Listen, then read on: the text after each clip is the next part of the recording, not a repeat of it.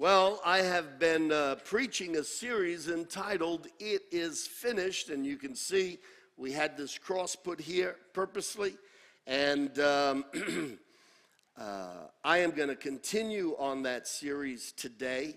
I am excited about the Word. I have been talking about the different places that Jesus shed blood from his body. And whether you've ever heard this before or not, whether it ever dawned on you or not, that each place where Jesus shed blood from, it actually broke a specific curse. Just like it tells us in Isaiah 53, by the stripes on his back, the flogging that he received, we are healed. Peter picks this up in the New Testament after the fact. Isaiah prophesies this a minimum of 500 years before the Christ. And he prophesies this, and Peter picks it up and reiterates it. That by the whipping that he incurred on his back, we are healed. So there are different places that Jesus shed blood, and symbolically they broke literal, real curses over our lives. My message this morning is entitled Battered and Bruised. Battered and Bruised.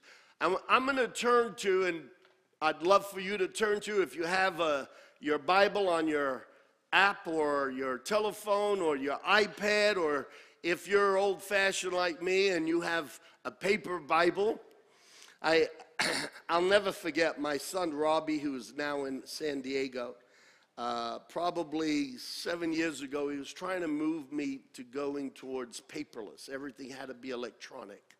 And he says, Dad, paper's out. Paper's out. Everything's electronic. Well, you know, it's easy when you're born into the world and that's the go. But when you're a little bit more ancient like me, sometimes it's a little bit slow to change. How many of you are with me?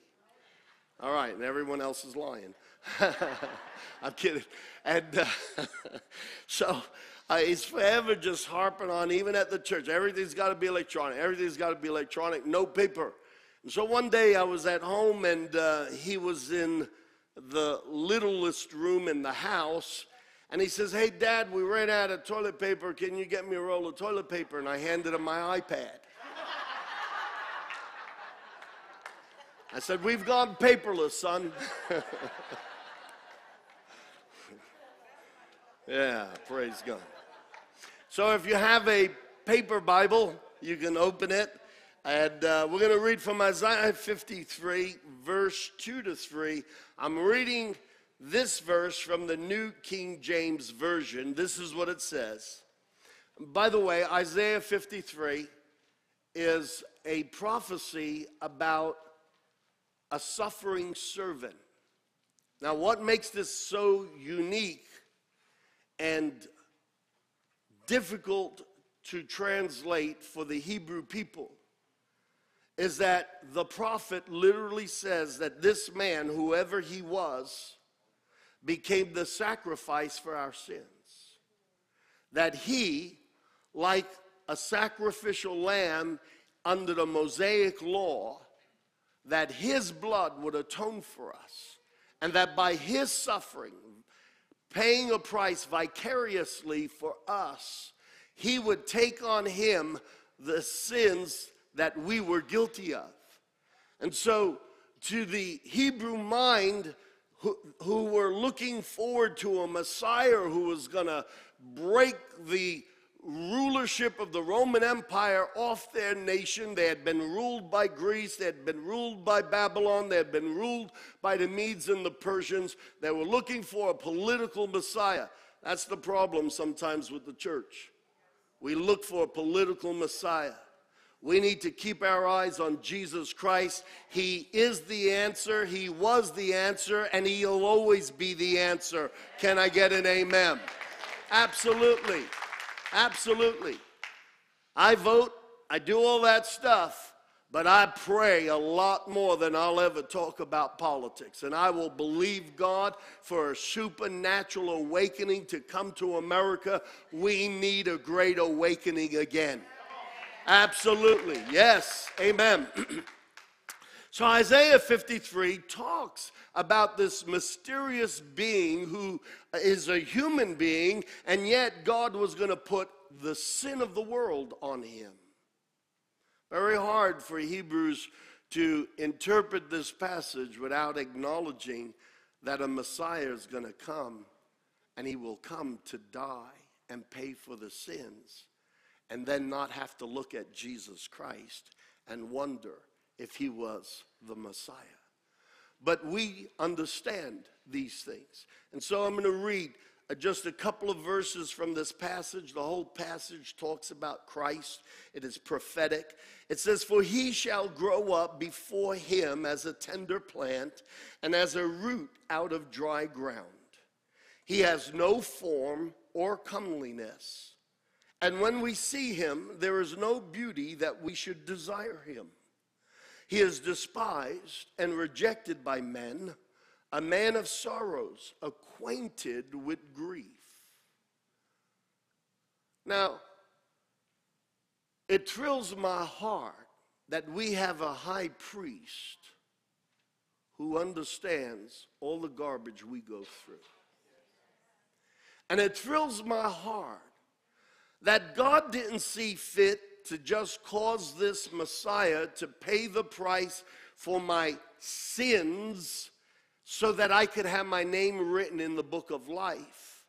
But he allowed this Messiah to suffer the consequences of sin, to be wounded, to be rejected, to be despised, so that why does it talk about this in the suffering servant chapter or the chapter of atonement? It talks about it because Jesus paid the price even for the pain we bear emotionally.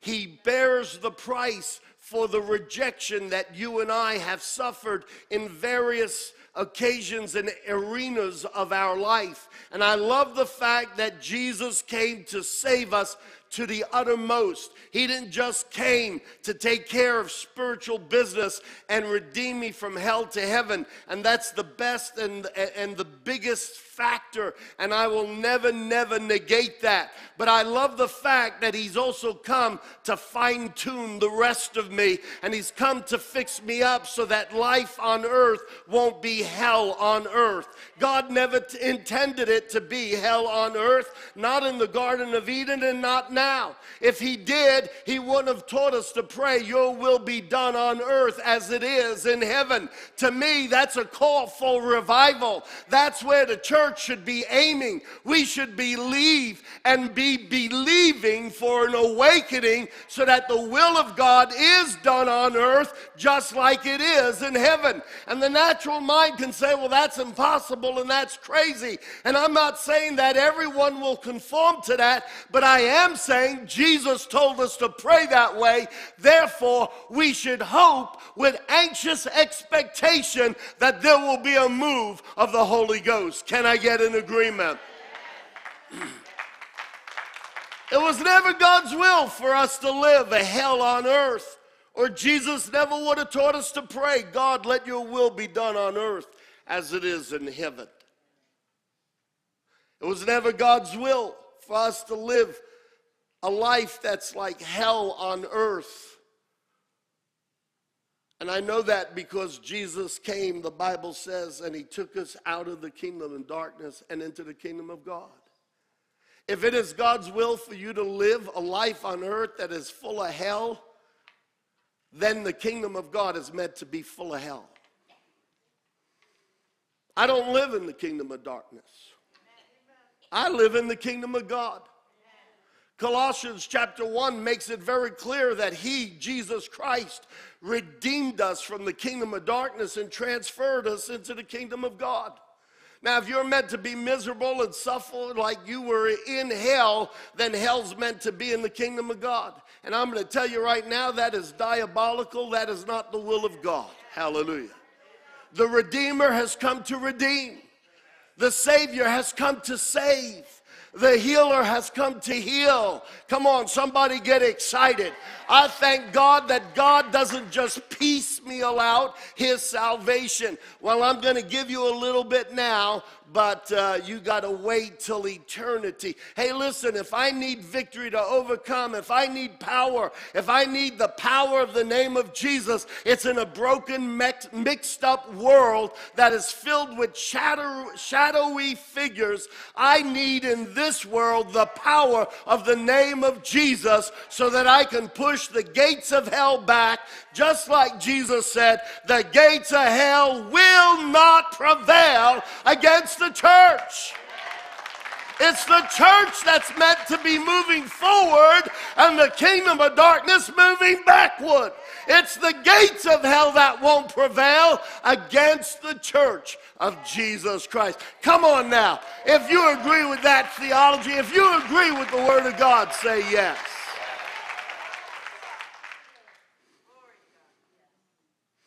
It says of this Savior, this Messiah, the one who's come to pay the price. Could you imagine he pays the price and then you got to live with the consequences of what he paid the price for? If he paid the price, he came to rescue you from the indebtedness to what he had to pay the price for. Can you agree with that? It says, he has no form or comeliness.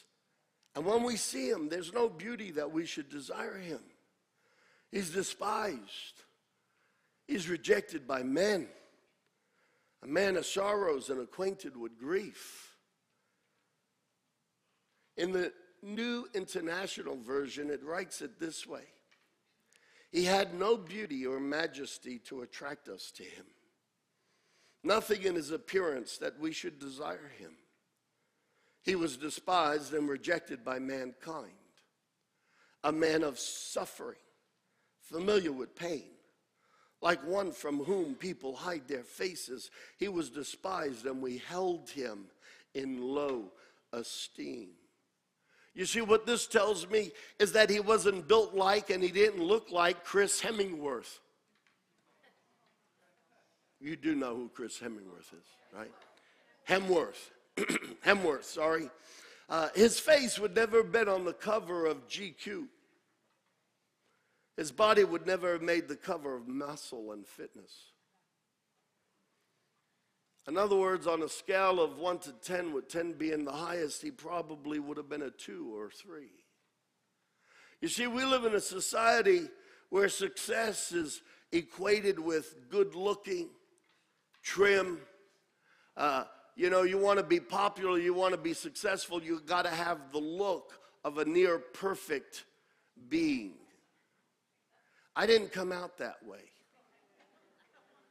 When I popped out, I was all shriveled up. I looked like a rubber Gumby. In fact, I probably looked a lot more like E.T. My head was probably shaped like Gumby. It was bent through the birth canal and then took a couple of days to come back into shape. But the reality is that most of us aren't a perfect 10. And I love the fact that God didn't succumb to the craziness of the world and made Jesus the fashion statement of the day. I love the fact that Jesus didn't have a chiseled jawline and he was like the Incredible Hulk. I like the fact that he bore on himself all the inadequacies that are visible in my physical body and my physical features. I love the fact that he was not even ordinary. The Bible says, not Rob Scarallo, so I'm not being blasphemous. The Bible says there was nothing comely about him, nothing majestic, nothing that would make us just swoon towards him. What drew people to the Christ was not physical attributes or a natural charisma or well-defined features. What drew people to Jesus Christ was the anointing of the Holy Ghost and the fact that his words had life and they had power. I love the fact that God puts importance where importance should be. Somebody say amen.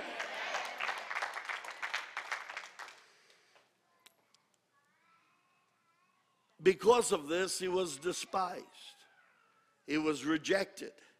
He was considered of low esteem. You think you have low esteem issues. Jesus was considered of low esteem. You know, it amazes me that at the fall, the first thing that happened at the fall, there was instantaneously a rift, a separation from man's spirit to God's spirit. And we see it physically play out just a few moments later after God prophesies to the serpent. He prophesies to the woman what the consequences that she has unleashed. He prophesies to the man the consequences that he has unleashed by not being the head and not taking his authority. God then pulls them out of the Garden of Eden, closes the curtain, and God never walked on the face of the earth again. Sin separates. And so the very first consequence, the very first curse, the very first penalty was that the intimate knowledge and relationship that man had with God now became a long-distance relationship. Are you hearing me this morning?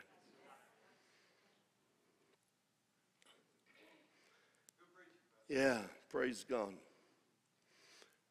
He looked like somebody who had low self-esteem. You see, he deliberately came looking like me because he was going to pay the price for every curse that came on my life and every curse that was ever spoken over my life. He came and he paid the price for every curse that was ever spoken over your life. And if you've ever struggled with low esteem, if people have ever spoken words over your life that have dented your confidence and thwarted the image of your personality, Jesus Christ came the way he came so that he could carry the inner workings of the pain that you and I live with and die on the cross, put his blood on it, and bury it there so that you and I could be set free from it. Amen. You see, his birth, even his birth, was a birth that drew speculation. Even his birth, I mean, the Bible tells us that Joseph and Mary weren't wedded yet. And so in that Jewish religious culture, think about it. Here's Mary and Joseph going away to pay taxes, and, you know, Mary's with child. People would start to wonder who played hanky-panky even in this society. But that much more in a religious, a very strict, legalistic, religious environment, her virgin birth caused him to become the object of question, of debate, of sinister imagination. From the moment he was conceived, there was a question of his legitimacy. From the moment he was conceived, it was a question of, was this union outside of God's blessing? Mary and Joseph were not married.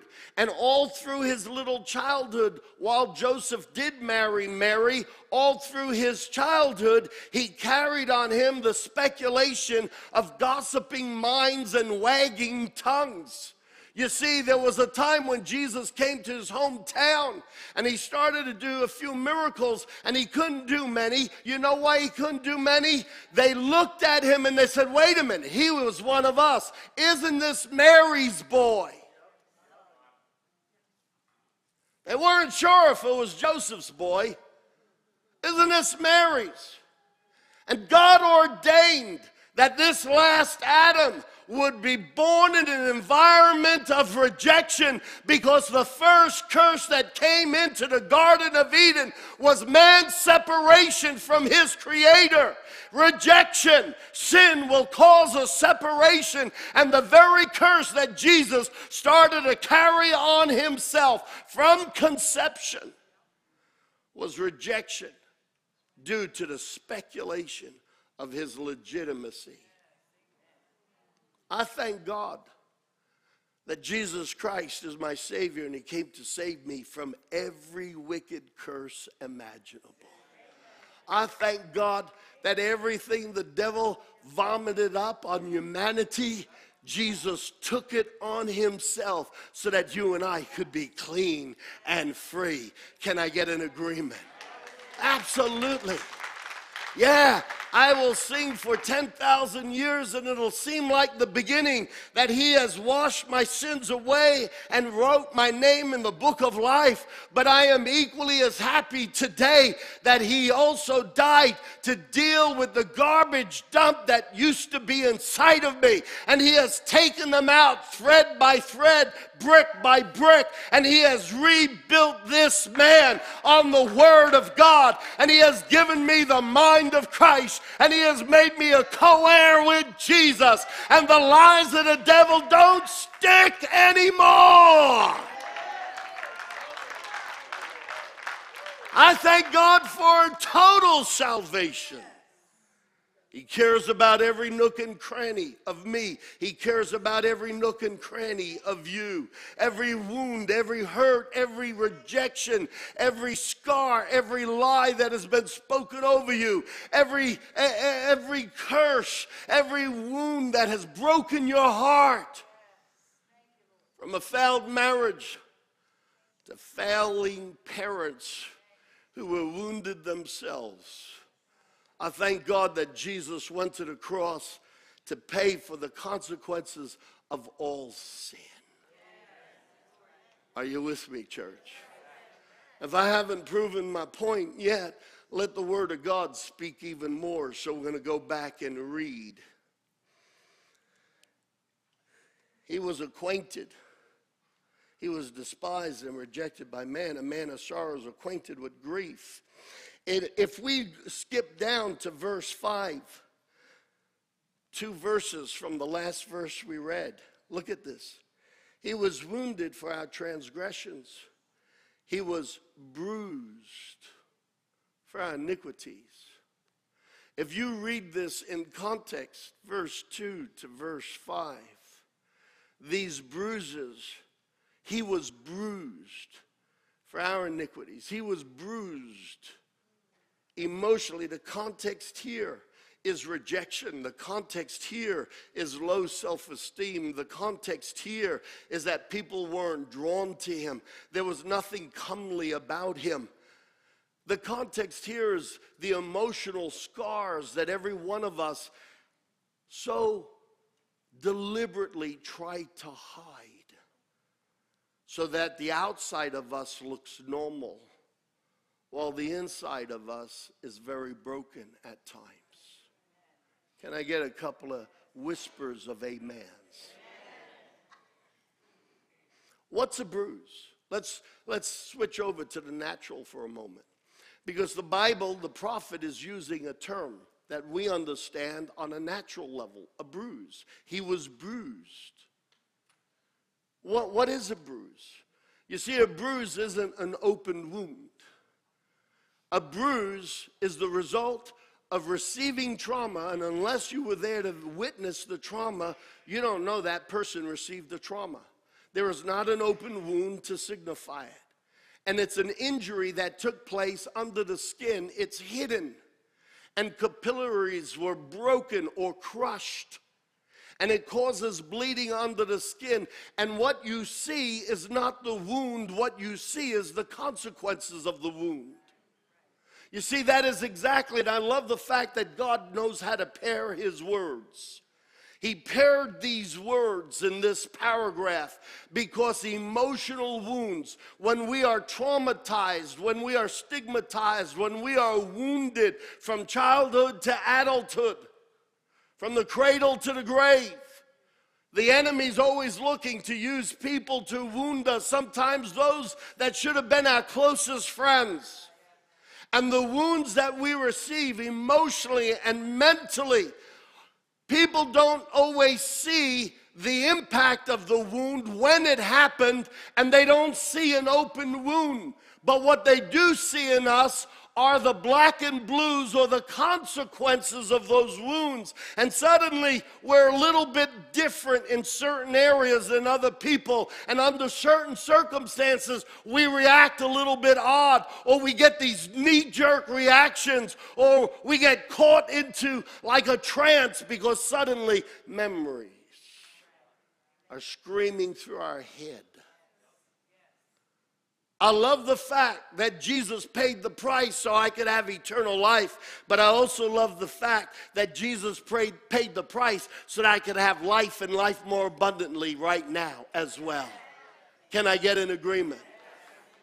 And so emotional bruises are just like physical bruises. Hence, the Bible says he was bruised for our iniquity. He was literally bruised, but he was bruised and he paid the price for the emotional scars. There isn't a person in this room, except for a newborn baby, that hasn't experienced some kind of emotional wounds or scars throughout their life. Marriage is meant to be the most happy place God ordained it to be, but it often isn't. And some of us here are victims of divorce, and maybe once, maybe twice, and maybe more. I love the fact that Jesus, there's a story in the New Testament that so relates to today's society. His disciples went off to McDonald's. They were having an argument. Should we go to McDonald's or Hungry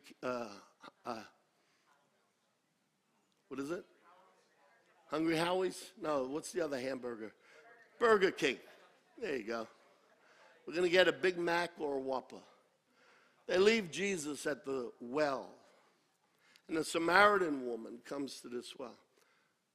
I love the fact that this Jesus is so real.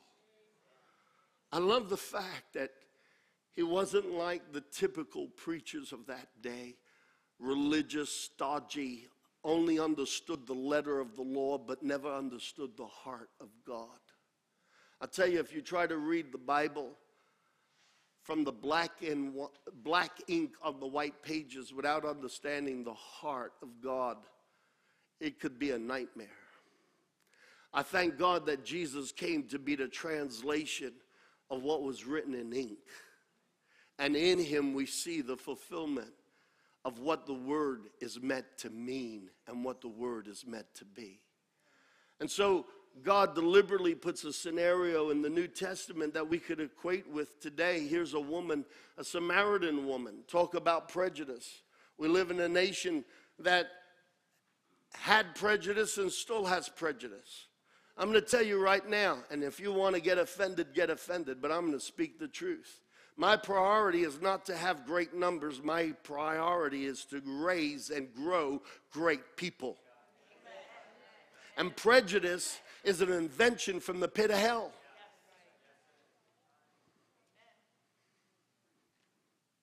Jesus didn't die and shed one shade of blood for one color of people and another shade of blood for a different color of people. And when we stigmatize a whole race because of the actions of a few, we're foolish. Because I've seen just as many. I gotta be careful the words I use. When I see just as many dumb Italians, I have to remember that they're not all dumb. And it doesn't matter what culture, what color, what race. There's good, and there's bad, and there's redemption for the bad. Amen? Amen? Come on now. Come on.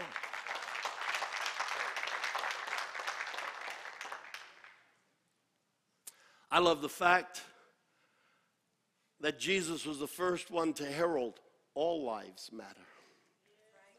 All lives matter. All lives matter.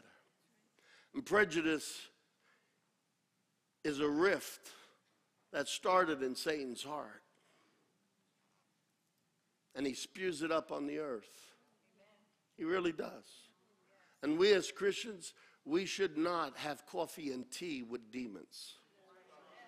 We should not read their newspaper. We should not read their history books. We should not base our perspective on their perverted ideologies. I thank God that Jesus Christ paid the same price for every man and every woman. He paid the highest price. You know, value is determined by what the market is willing to pay for something. Do you know God determined the value of each and every person by paying the highest price?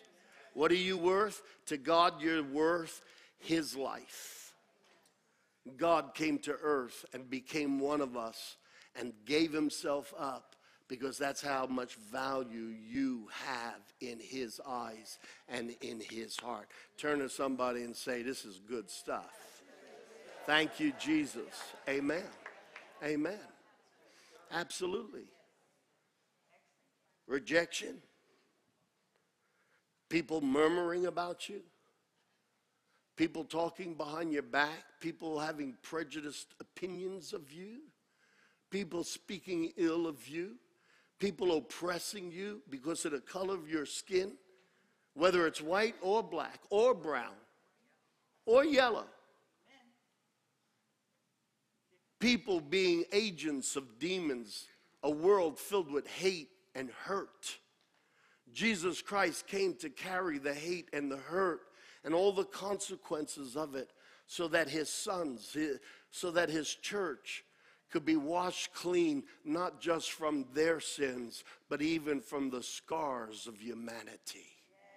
Amen.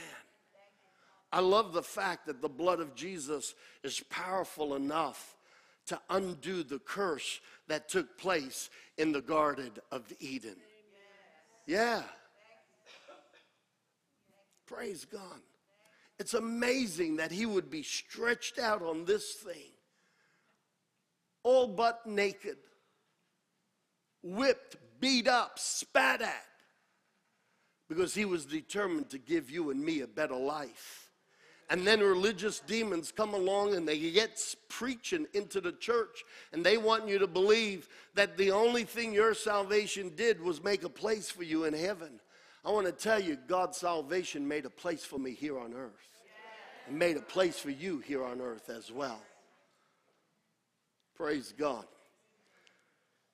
This is good stuff. Let me tell you something about a bruise. When a bruise is repetitively hit, when the area of an unseen wound is repetitively traumatized and hasn't been allowed to heal, what happens physiologically, medically, is explained like this here.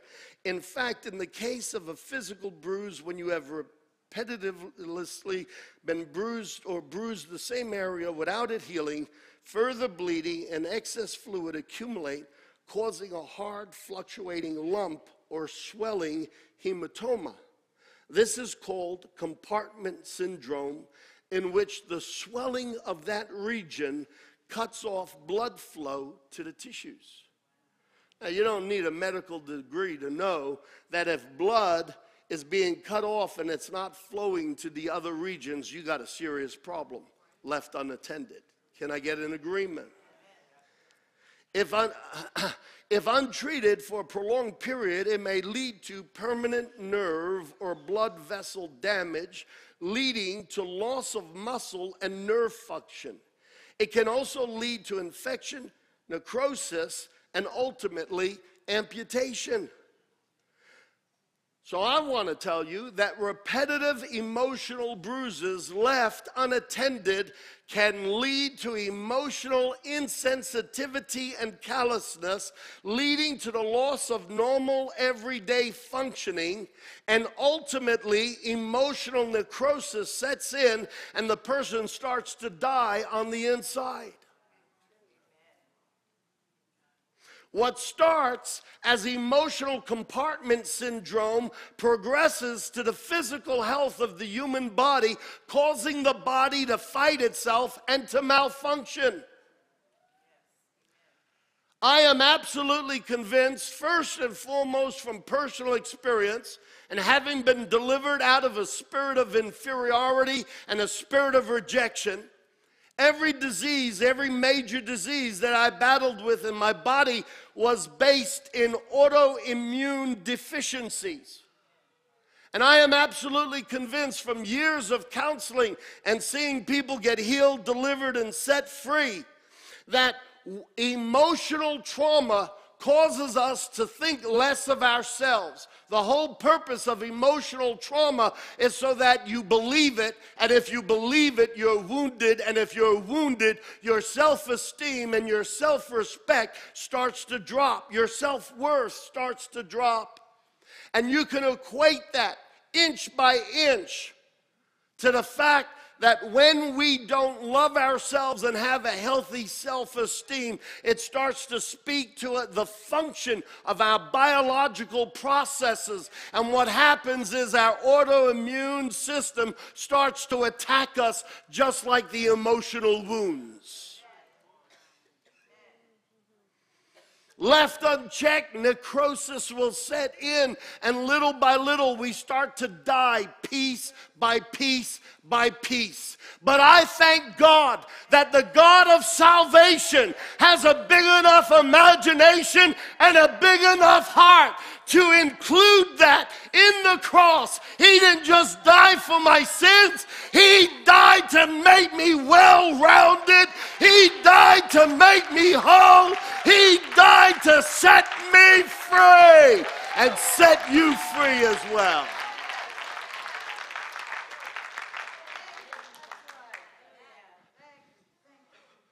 Man, I'm having fun. You know why I'm having fun? Because I can see it in the spirit world.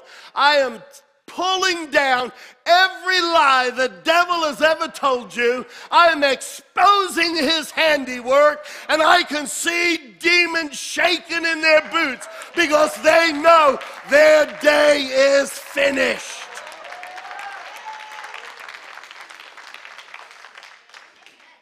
You know what John says? For this purpose, the Son of Man was manifest. For this reason, Jesus came. You know what the next bit says? To destroy, to obliterate all the works of the evil one. That includes the emotional scars and the wounds and the bruises. Jesus Christ came to destroy the handiwork of Satan. Somebody give the Lord a high five. So I said, I believe the number one cause behind autoimmune diseases comes from emotional trauma that led to negative self-image and a low self-esteem.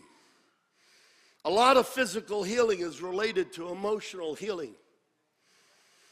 I have been healed of incurable things, not the least of which one was Crohn's. But I believe and I know for a fact that God healed me emotionally, so that I could sustain my physical healings. He healed me on the inside, where the damage first took place. You see, in Proverbs chapter 12, verse 18, it says, the words of the reckless pierce like swords, but the tongue of the wise will bring healing. When I was a kid growing up in New York, in an Italian family, two older brothers, you didn't have room to be soft. We played tackle, football, tackle, on cobblestone roads. It wasn't even smooth asphalt or smooth concrete. If you've ever driven in Flushing, Queens, and drove down some of the cobblestone streets, every stone was set at a different height. And we would play tackle on those streets. That was our norm. That was our field. That was our, I can't just say grass. Someone might misinterpret it. That was our field, our playground. But growing up in an Italian culture in New York, you had to become thick-skinned or you're going to be history, mentally and emotionally.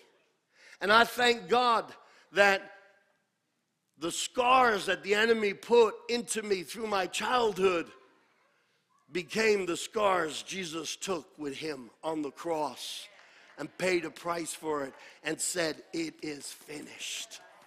Amen. Absolutely. You see, in Proverbs 15:4, it says, the soothing tongue is a tree of life, but a perverse tongue crushes the spirit. When I was a kid growing up in New York, you know, we'd get called all sorts of names. I mean, prejudice exists everywhere. We were wogs, we were dagos, we were all sorts of things. And you can call me a dago, that's all right. Because I'm strong as long as the day goes. Hallelujah.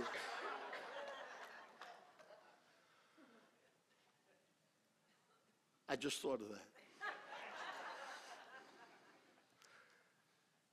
But we were teased. We had a fight. I grew up learning how to fight on the streets. I did.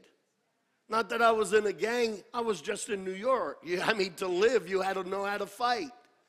You couldn't walk to school and not get into a fight. You couldn't come home and not get into a fight.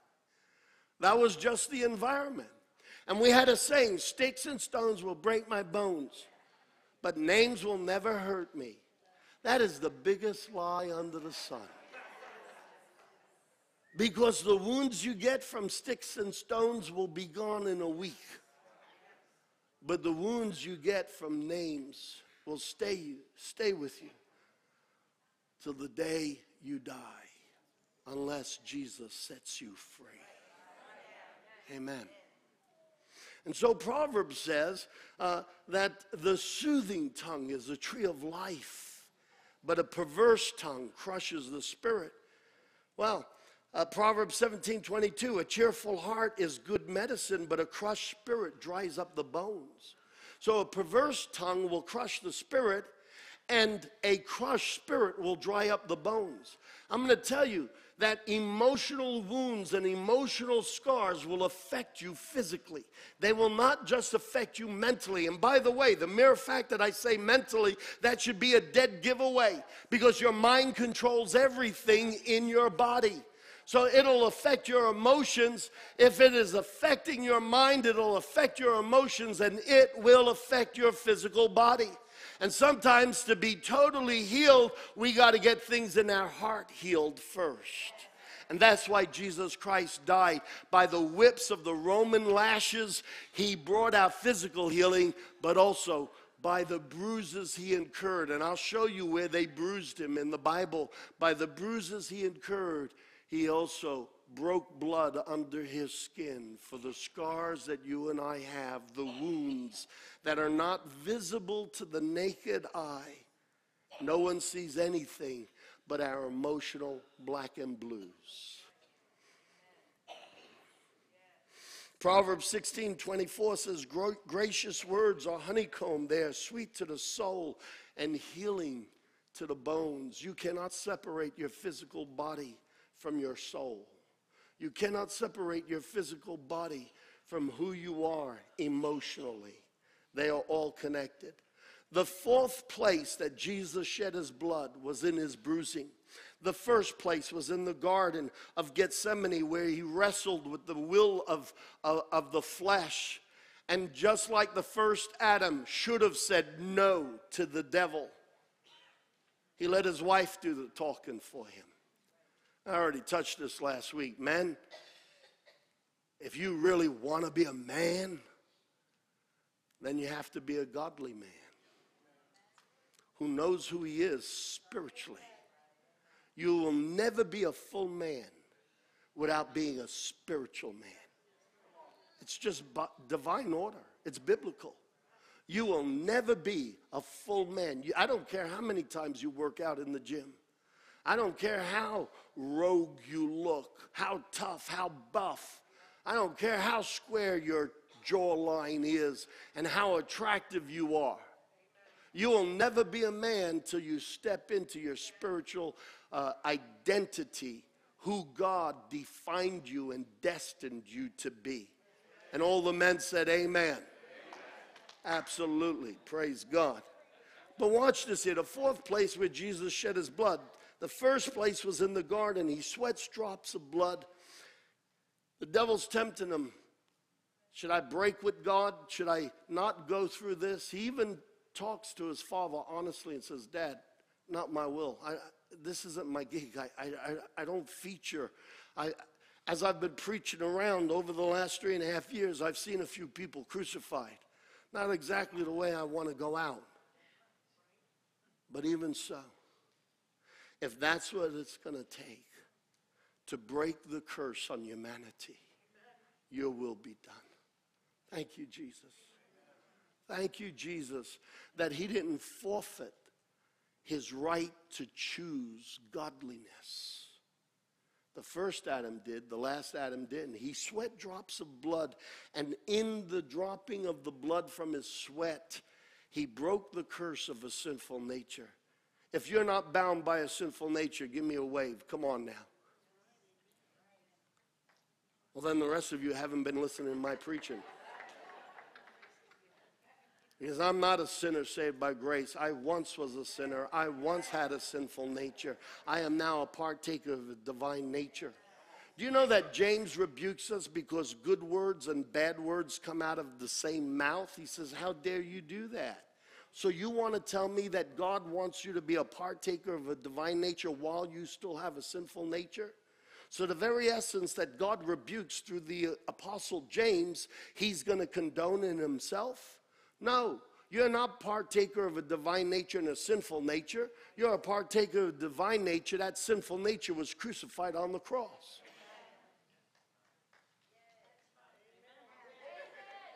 I'm going back 3 sermons. I'm going to start again from 3 weeks ago. The members I used to surrender as slaves to sin, now I surrender as slaves to righteousness. Why? I stand on the fact that it is finished. I stand on the cross. When he said it's finished, he wasn't saying, I'm about to die. No, when he said it's finished, he said, I have executed the plan of my Father to undo everything that Satan did.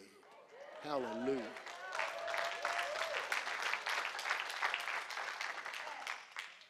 Praise God. The second place that he shed blood. The first was when he dropped sweats of blood. The second place that he shed blood was when they whipped him with the whip, and he shed blood for our healing. The third place was when they put the crown of thorns on his head. I can't re-preach it. Listen to the series. You'll get it all. And he broke the curse that the earth should dominate us and that we should live in servitude to the earth and in poverty. He broke that curse. The fourth place he broke the curse was here. Watch this here. In John chapter 19, verse 1-3. So then Pilate took Jesus and scourged him. They whipped him. And the soldiers twisted a crown of thorns. They put it on his head. That's the third place that he bled. They put on him a purple robe, and then they said, Hail the King of the Jews, and they struck him with their hands. They punched him. They slapped him. They hit him. It wasn't enough that his back was a bloody mess. It wasn't enough that they jammed thorns, 3-inch thorns, into his scalp. But now they also had to mock him and punch him and slap him. There are some indications that they would hit him and say, prophesy, who hit you?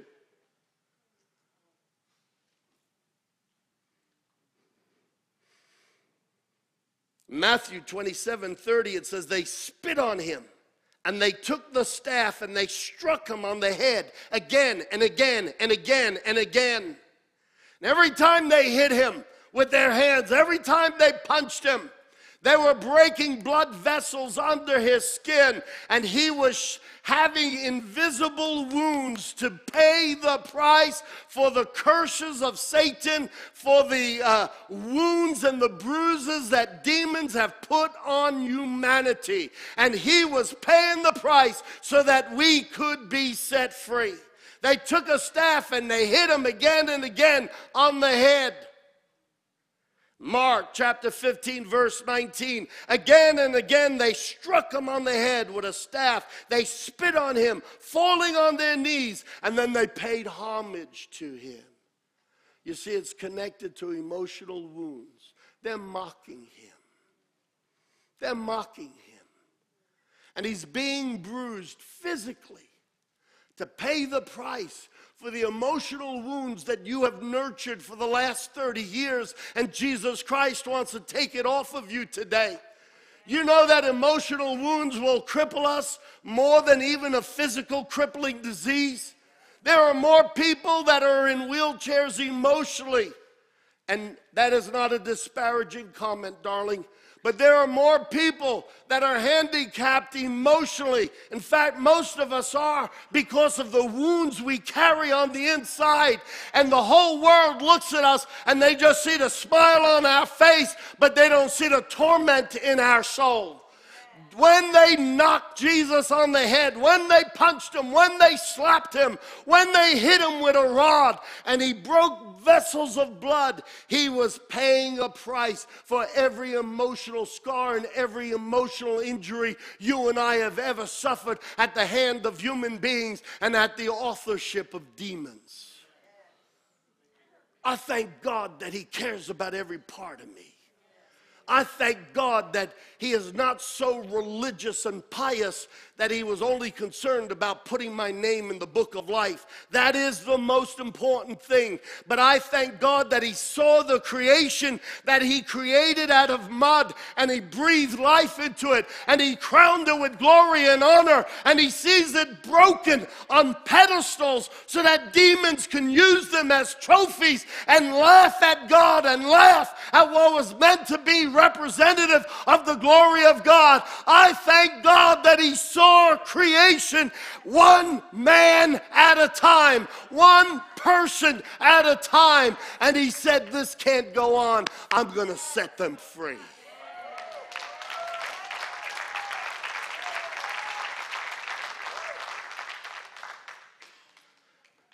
Where was Jesus bruised? All over his body. You know, in Genesis 3:15, what curse did this break? Let me show you. In Genesis 3:15, in the New King James Version, God is prophesying what Adam and Eve unleashed. God's not saying, oh, now I'm going to punish you. This is what you're going to get. He warned them. If you let this cat out of the bag, death is going to come. And every part of you is going to start dying. Necrosis. And so God just prophesied the results of what they unleashed. And in Genesis chapter 3, verse 15, in the New King James Version, it says, he speaks to the serpent and he says, I will put enmity between you and the woman, between your seed and her seed, between your kind and her kind. He's speaking of the demonic world, and he's speaking of humanity. Yes, when he says her seed, it's capital S, because he's also speaking prophetically of Yeshua, the Messiah, the Christ, who would come to undo this curse. But God says that the demonic world will bruise the heel of humanity, and they will bruise the heel of the anointed one. We call this the bruises of Satan, emotional trauma, emotional scars, inferiority. You get to a place where you think everyone else will be better off if you didn't exist. Why were you born in the first place? I want to tell you that is not the destiny of God speaking. That is the haunting echo of demons taunting humanity, because they are jealous that you and I were created in the image of God and to bear the likeness of our Father. Hallelujah. Tell those devils to go to hell where they belong in Jesus' name. What curse was he breaking? Right there in Genesis chapter 3, verse 15. God prophesied that what would happen through the rest of humanity was that the devil's kind, demons, would nip and bite at the heels of humanity, and everyone would carry the bruises of Satan in their lives.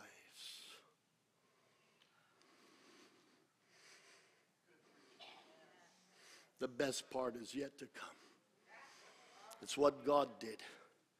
In Luke chapter 4, verse 18. Jesus shows up on earth and he has a tango with the devil in the desert and he slams the devil's face into the dirt. And in Luke 4:18, Jesus walks into a synagogue. They just happened to be passing around the scroll of the prophet Isaiah. This was already, by fact that he had succeeded in and had victory in the temptation, this was the initiation of his ministry, and they are prophetically passing out the scroll of Isaiah. In a paper Bible, it takes a while to flip to. We've got it all broken down into chapters and verses. That wasn't how it was written. But now try unrolling it on a scroll and get to chapter 53 or to chapter 61. Luke 4:18, he was reading Isaiah 61. And this is what he says. The Spirit of the Lord is upon me. He has anointed me. He has sent me. He has purposed me. He has empowered me. For this reason, he has charged me to come to preach the gospel to the poor. He sent me to heal the brokenhearted and to proclaim liberty to the captives and recovery of sight to the blind and to set at liberty those who are oppressed. And when you read that word oppressed in the Greek dictionary, it is the word throwo, and it means to crush. The capillaries are crushed and bleeding happens under the skin. It means to bruise and it means to oppress. And Jesus said, I have come to set free, to set at liberty those that are bruised. Let me tell you, it wasn't just the words of your mother that hurt you. It's the demon that came to live in that lie, who taunts you again and again and again and causes you to live as a victim of that moment. It's not just the words that your father said or the fact that he drove off as the wheels were spinning and dust was hitting your face and you never saw him again. No, it's the taunting, agonizing memory that demons constantly draw up from the well of your past, and they shove it in your face and they say, you're not worth it, you're not worth it, you're not worth it. But I want to tell you something. Someone better than any human living being went to the cross and he said, you're worth it! You're worth it! You're worth it! Hallelujah! For this reason, the Son of God came to obliterate the works of the evil one. Thank you, Jesus. Yeah, I think the Lord deserves a clap.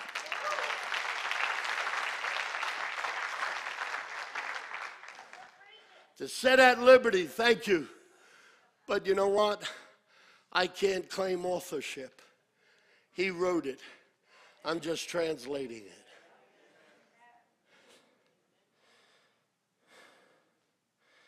He came to set at liberty, in the Greek, those that are bruised.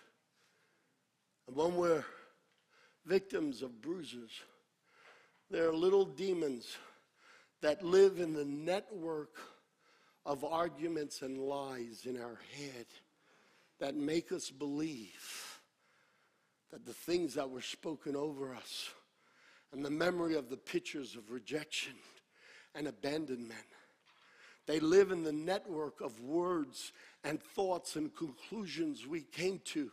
And because it was our father, or it was our mother, or it was a credible elder in an authority position, a brother or a sister or an uncle or an aunt or a neighbor that mom and dad were good friends with, we have to rationalize it within ourselves, and we give it credibility, and we take credibility away from our self-worth.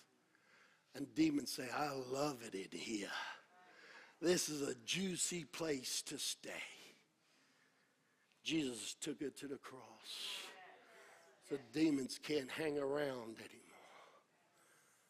You see, you have a choice today to keep believing the lies that have imprisoned you and the lies that have wounded you, or you can break free knowing God sent Jesus Christ to pay the price.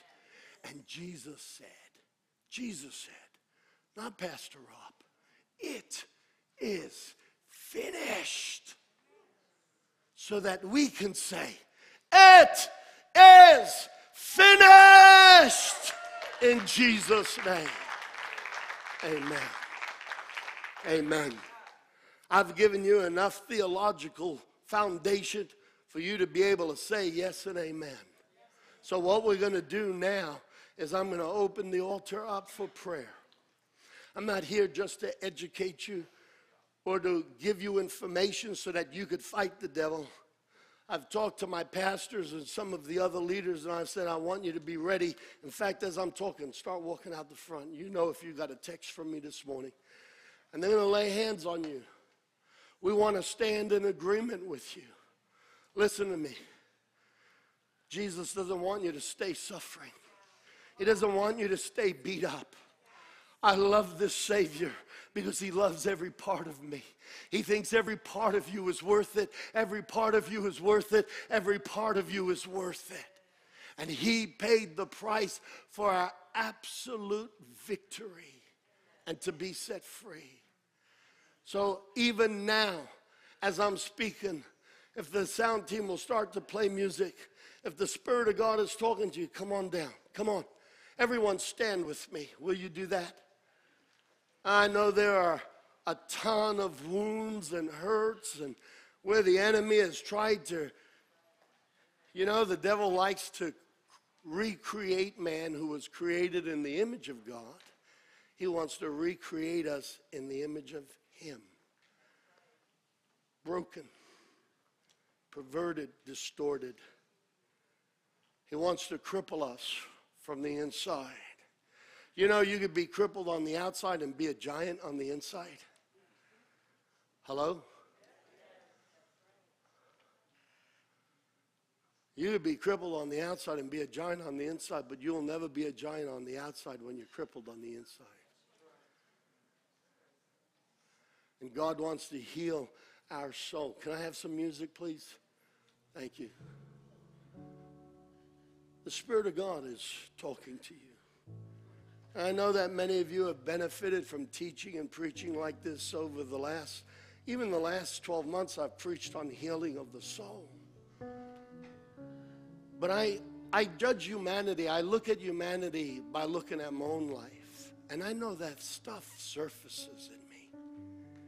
And sometimes I have to let the blood of Jesus revisit a place in my life, a memory, a wound, a hurt. You start coming down. If you want prayer, start coming down. Listen, your pride has never gotten you anything. Your pride has robbed more from you than anything else. Don't let pride rob you today. Because every one of us, whether people put their hands up or not, whether they walk out the front or not, every one of us have been subject to the claws of demons. Every one of us have been scarred and mauled on the inside. And every one of us deserve to be set free by the power of the blood and the name of Jesus Christ. Can I get an amen? Thank you, Jesus. Thank you, Jesus. Father, I pray now that demons will not bind people in fear, that they will not stay bound and hidden, lest for the fear of what someone else would think. I pray right now that every yoke of bondage will be broken and that people will be brave enough to claim the anointing that is here today, to ask a brother or sister to join with them in prayer for their healing and their deliverance. I thank you, Holy Ghost, that you are here speaking the word of God and you are speaking revelation. I thank you that you opened my mind so that I might understand some of the deeper things so that we can understand the deeper things. I thank you that you said it is finished so that we can say no more to the kingdom of darkness. Amen. I thank you, you paid a price, and I'm going to soak up everything you paid a price for, because the victory is mine in Jesus' name. The victory is mine in Jesus' name. Amen. Right now, start to make your way to the front. If you need prayer, even if it's for physical healing, We have now today covered the fourth place Jesus shed his blood. If you need prayer for to deal with issues in your soul related to the enemy wanting to keep you in a habit or a bondage of sin, come on out the front. If you want these pastors to pray with you to break the curse of poverty and to break circumstantial curses that have always held you back, come on out the front. If you need a physical healing, by his stripes you are healed. Come on out the front and let them pray over your physical body. This salvation is a real salvation. It covers everything. Anything the devil could have taken, God has sent his son to redeem it for us. Amen. Praise God. So whether it's a physical healing, an issue in your soul where you need victory, or whether it's an emotional thing, just come on down the front. Don't be afraid. And in the name of Jesus Christ, we will speak life over you. Demons have spoken death. People have spoken death. But in the name of Jesus Christ, I say to you, it's not silver or gold, but it is the power of the name of Jesus Christ. Rise up and be whole on the inside and on the outside. In the name of Jesus. Amen. I want everyone else. If you've never asked Jesus Christ to come into your heart, it's not about religion. It's about having this awesome relationship with God through Jesus Christ. The devil will tell you you're too dirty, you're too guilty. God could never love you. That is a lie right out of Satan's textbook. Yes, it is. God couldn't prove his love more and spreading himself out on that cross. If you're here today and you've not asked Jesus Christ to come into your life, come on. The best thing that you will ever do is to let the King of Kings into your heart. That is the greatest thing. If you've walked away and you know you need to come back, then today respond. How many people here today want to ask Jesus in their heart? Come on, raise your hand with me right now and say, yes, I want Jesus to come into my heart. Why don't you turn to your neighbor very quietly, respectfully, gently, and pay them a compliment by asking them, would you like to ask Jesus in your heart? Offer to respond with them and so that they can pray that prayer. Come on, turn to your neighbor. Be respectful, be polite, be sensitive. Don't be rough, don't be harsh. Amen. Are there any that need to accept Jesus today? Well, then I want you all to agree with me for these people and anyone else who will join them in a moment when we end. I want you to agree with me in Jesus' name for their healing, their deliverance. How many of you remember when it was you out the front? How many of you remember? Now we're going to pray for them. Put your hands towards them, everybody, right now. Let's believe that today will be a demarcation. Today will be a line in the sand. Today will be the day that they are set free and healed emotionally and physically. Father, we come into agreement as your church. This is your church. And the gates of hell will not prevail against us, the church. You didn't say the apostles, the preachers, the prophets. You said the church. And we pray on behalf of our friends, our brothers, our sisters, and we say, in the name of Jesus. Come on, let me hear you say it. In the name of Jesus, we rebuke the enemy of their soul. And we speak life over them and over us. That every one of us will be whole mentally, emotionally, and physically, and spiritually, in the name of Jesus Christ. Amen. Amen. Now, if you believe it, give the Lord a praise offering. Come on. Thank you, Jesus. Thank you, Jesus. Thank you, Jesus. Amen. Praise God. We're going to dismiss you. If you have never done a discipleship course, a new Christians course, we're running one straight after service, free food. We give you all the materials, about $40 worth of materials. You can join us if you've never done a discipleship course. I'd love for you to join us. We want to make sure you have a square foundation, a solid foundation. And so you could jump in today and join us. The rest of you, God bless you. Did you enjoy church today? Did the Word of God speak to you today? Amen. We give Him the glory. Amen. Come on, turn around, give someone a hug, a high five, greet each other.